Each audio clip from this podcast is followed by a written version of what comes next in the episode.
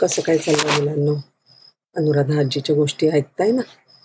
आज आपण गर्वाचं घर खाली ही गोष्ट ऐकणार आहोत आणि ते सुद्धा कुणाचं माहिती आहे? अर्जुनाचं. तुम्हाला हनुमान माहिती आहे का? हनुमान महाबली हनुमान ते की नाही? होते चिरंजीव म्हणजे अमर. त्यांना कधीही मरण येत नाही. ते होते रामेश्वरी. एकदा काय झालं? पांडव वनवासात असताना परत झाली अर्जुनाला शिक्षा. ते गेले तीर्थयात्रेला आणि पोचले रामेश्वराला. तिथे भेट झाली हनुमंताशी. आणि हनुमंताशी भेट झाल्यावर त्यांनी म्हणले काय इथे विशेष काय इथलं? आणि हे ह्याचं नाव हे सेतुबंध रामेश्वर कसं काय?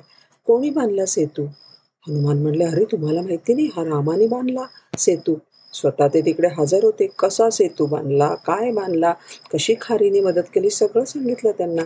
आणि हे माकडांना पलीकडे बाजूला श्रीलंकेत नेण्यासाठी बांधला. दगडादोंड्याचा बांधला. ते म्हणलं राम म्हणजे धनुर्धर राम का अर्जुन म्हणे? हो तुम्हाला माहिती नाही. श्रीराम तुम्हाला माहिती नाही माझे प्रभू माहिती नाही अर्जुन म्हणला नाही पण ते धनुर्धारी होते. तर मग समुद्रावर बाणांचा पूल का नाही बरं त्यांनी बांधला? येत नव्हतं का त्यांना? हो मला बोलायला असतं. मी आला असतं बांधून. रामाच्या बाण्याचं सामर्थ्य काही नक्कीच तेवढं नसेल. त्याबरोबर अर्जुनाला अर्जुनाचा भयंकर राग आला. प्रभू रामचंद्रानं कमी लेखल्याबरोबर हनुमंत हनुमंत विलक्षण संतापले.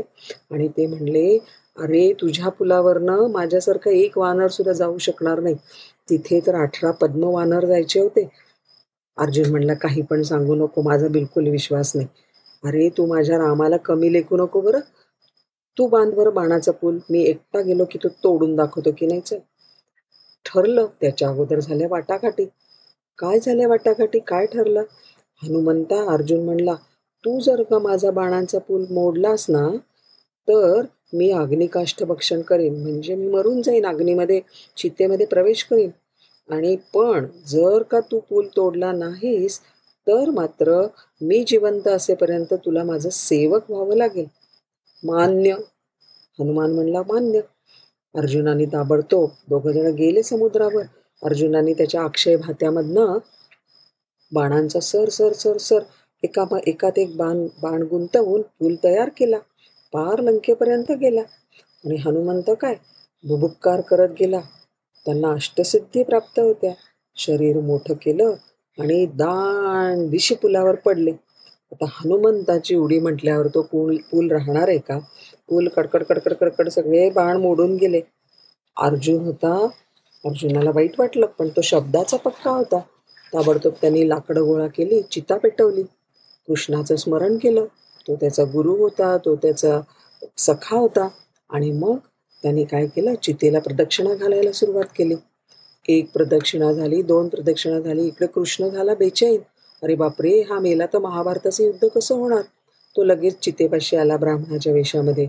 कपाळी टिळा गळ्यात जानवं धोतर नेसलेलं हातात पूजेची तयारी. कृष्ण म्हणतो अरे अरे अरे अरे अरे इकडे चाललंय तरी काय?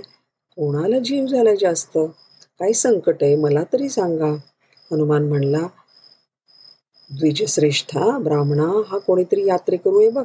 आणि हा रामाला आणि रामाच्या बाणाला रामाच्या शक्तीला कमी लेखतोय. हे मी कसं सहन करू सांग बरं. मरू दे त्याला.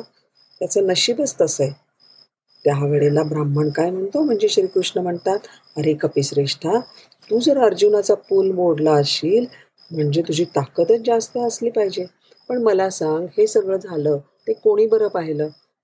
कोणी होता का साक्षीदार? नाही हो कोणीच नव्हता दोघंही म्हणाले. आणि मग चला पुन्हा घडवा पूल आणि मोडा.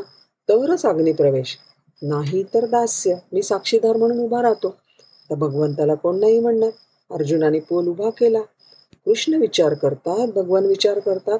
हा आहे हनुमंत बुद्धिमताम वरिष्ठ रामाशी अनन्य आहे ज्ञानी आहे महाशक्तिशाली आहे.